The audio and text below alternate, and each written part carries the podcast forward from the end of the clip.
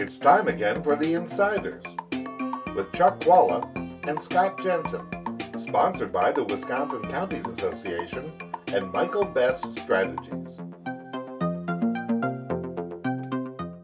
Hi, I'm Chuck Chvala, former Senate Majority Leader. And I'm Scott Jensen, former Assembly Speaker. We're the insiders. And Scott, we've got a special session on guns coming up. I expect the governor is going to call it. Uh, how's the Republican legislature going to react and what's going to be the result? I think they're going to look at this as a bit of political theater. Uh, if the governor had sat down with the Republicans and tried to come up with an agenda on how to deal with gun violence, I think they might have found some common ground on issues like mental health issues, perhaps stronger background checks, things like that. But what the governor's going to do is he has a poll tested list of things he wants them to do. He's going to call a special session and dictate to them the rules as to what legislation can come up on the floor. If he does that, I think the most likely thing they do uh, is they come in, gavel themselves into session, and gavel themselves out of session and go back home. I would hope, though, somehow common sense would prevail, and if there are things we can do that both parties can agree with, we'd at least get that done. I think uh, Scott's right. I mean, the Republicans have shown no inclination up until now to accept the governor's agenda or, frankly, to negotiate with him about an agenda.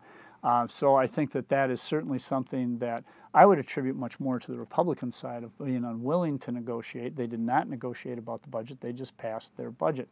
So I, I hope that that's not the way it continues, but I think Scott is correct that that's likely the way it will end up.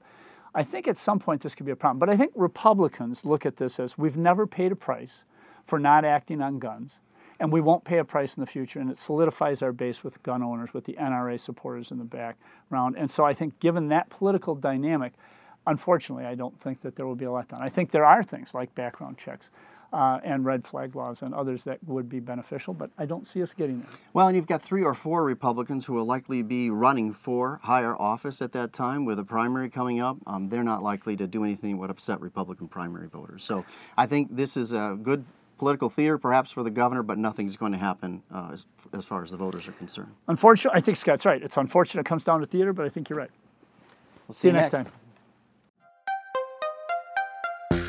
You're listening to The Insiders with Chuck Chvala and Scott Jensen, sponsored by the Wisconsin Counties Association and Michael Best Strategies.